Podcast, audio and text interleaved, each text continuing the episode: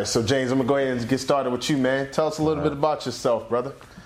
Well, me, you know what I mean, I'm an entrepreneur, you know, I'm a barber, I'm a dad, you know what I mean, got 2 kids, one biological, one that came as a bonus kid, you know what I mean, that's my mind too, you know, so, and just trying to teach my boys the right way how to get out here and make a name for ourselves, you know what I mean?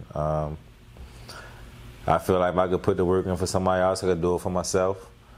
You know what I mean? I'm a firm believer, nothing happened overnight, so I'm not here the microwave era, I say, like, put me in there, push a button, it's gonna happen. I know it don't work like that, so that's why I say I'm a true entrepreneur. I know it take time, it take hard work, and that's basically who I am. It showed from, like I said, from me cutting hair from 7th grade, even getting in the shop, man, at, in 10th grade, you know what I mean?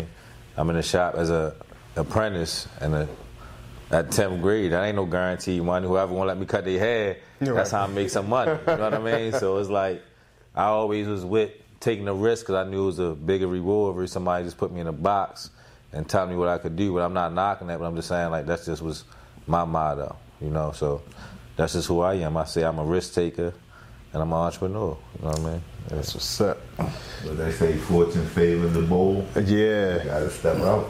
Big time. I done seen this man's evolution ever since high school, and, man, I mean, he definitely is a risk taker, so, man, shout out to you for just everywhere that you've gone, man, from the businesses that you've opened and, you know, being a barberhead, too. So, shout out to you for that, man. Yeah. Yes, sir. Yeah. Yes, sir. All right, man, so, Kev, tell us a little bit about yourself. Well, I'm 52 years old, man, so I'm an old school guy. I've been in real estate since 2004. I've been an entrepreneur since then. I come from a long line of entrepreneurs. We had one of the first black moving companies in the state of Maryland. My family did. My grandfather, he was a tailor. He was a hustler. My mom was a hustler. You know, my uncle. So I come from a long line of entrepreneurs, and I wouldn't have it any other way. And like James was saying, you know, I'm a risk taker. You know, I believe scared money don't make no money. You know, and once you step out and you become work for yourself, it's hard to go back, you know what I mean? But like James said, it's not real estate, it's not a microwave business. Entrepreneurship is not a microwave overnight thing, you know? And I stress to my kids, it's okay if you want to work for yourself, because both my kids, one is in communication, one wants to end their broadcasting. And I tell them, you can do your own thing, right? When you get yourself situated. So I want them to be entrepreneurs. I want them to work for themselves, you know, because there's no cap on your income, right? You know, and you make yourself rich, not somebody else. Yeah. You know, been married for 20-some years, 24 years in September. So, you know, trying to break the stereotype. Hey, I like that, man. Well, man, that's really the premise of the show. You know, living to overcome cultural stereotypes. Right. You know, and we'll get into that, you know, later on, because I want to know, you know, just like a little bit more of a deep dive on some cultural stereotypes that you've overcome and some that, you know, we can kind of look forward to. So, yeah, we'll definitely get into that for sure, man. So I definitely appreciate, you know, just getting to understand a little bit about y'all, you know. And I know the audience definitely is, too, just to understand from a barber and a client perspective, you know. Right. That's how I kind of see it. Yeah. Well, man, you know, in this day and age, it's so important to have multiple streams of income. Right. Y'all are entrepreneurs, you're real estate investors, you guys are doing big things, y'all have multiple businesses, you come from families where a long line of hustling is a part of it, you know? Good hustling. That's right. The blood, sweat, and tears hustling. So, you know, because of that, you know, I'm going to go ahead and start with you, James. Because you are a master barber, you knew that you had to have multiple streams of income just to stay not only afloat, but to really enhance your brand. Right? So could you just tell us a little bit about your businesses and, you know, what impact they have on the community? Well, of course, like barber, I feel like that's a big impact on the community because I'm always in the young and head if you're in my chair, you know what I mean? And I'm going to give them my personal thoughts as well as what he should really be going through at hand. You know what I mean? But you got guys that come in here and they kids and they moving out for the first time, and then sometimes they moving out with their lady to say, first time, never. You know what I mean? So I might give you my taste on that. You know what I mean? So I feel like as a barbershop, sometimes we ain't just a barber, we like your counselor. You know what I mean? We that ear to lay on, we hear what you talking about. Yeah. You know what I mean? So it's more than that. And then just coming from the barber, man, like I said, I got a son now. My son, he 4 years old, and a barber take a lot of time. You know what I mean? You can make good money, but it take a lot of time. Any barber know that. Like, you behind that chair 12 plus hours a day if you somebody who really got good clientele and making money. Yeah. With that being said, you missing graduations, you missing cookouts, you missing a lot of family events. And I said when I had my own, I wasn't going to do that. So with me personally, I ventured off to other stuff. Like, I done had a daycare business, you know what I mean? I done ventured off to real estate, you know, and that's kind of where I done took my liking to, you know what I mean? Because the freedom, I had my son with me when we go doing estimates, getting quotes for estimates. I had my son with me when we doing walkthroughs, showing houses. And I feel like I'm also showing him, like, you know what I mean, another way we could make money on your own. You know what I mean? At a young age, something I wasn't taught. So it's like he learning that so young. When we come in now, he know, Dad, we got to show the house.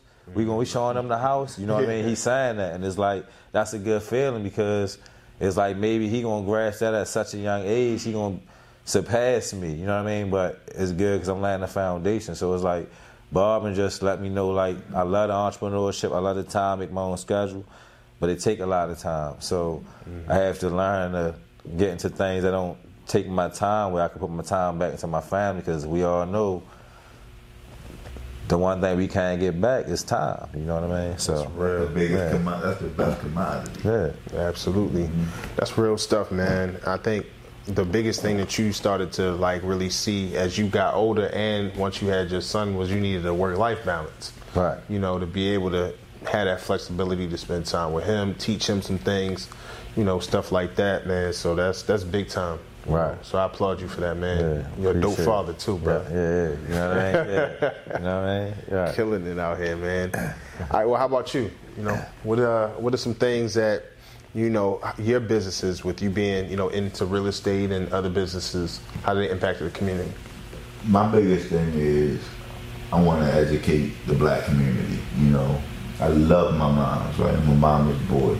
But my mother we never had that conversation about money and finances, you know. And real estate made more millionaires than any other business out there, you know what I mean? Because that's something people are always going to need, is a roof over their head. Right. So I want to teach my sons about investing, you know what I mean, where, hey, it's not just about going to work and making that, okay, you're making $100,000, cool, but what about making another 20 over here and another 5 over there? And another 6 there, you know what I mean? So it's about having multiple streams, but yet the thing I like about it, I'm able to do maybe 4 or 5 different things under the real estate umbrella, you know, getting into wholesaling. I do mortgages, that's where I got my start in. I'm a real estate agent, I have a team, so I'm learning how to duplicate myself because I would much rather make 1% off of the efforts of 100 than 100% off of the efforts of 1. You know what I mean? So it's about duplicating yourself as well as bringing in multiple streams of income. That's real. Yeah. I tend to think about both of y'all, and I think of Monopoly.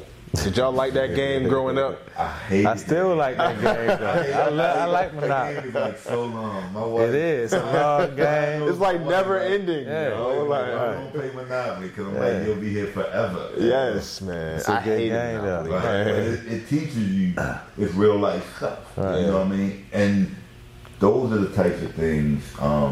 In doing real estate, I've been able to interact with people from different cultures, right? And I got a client now, she's a Caucasian lady, and her grandmother was giving her $100,000 as a down payment, right?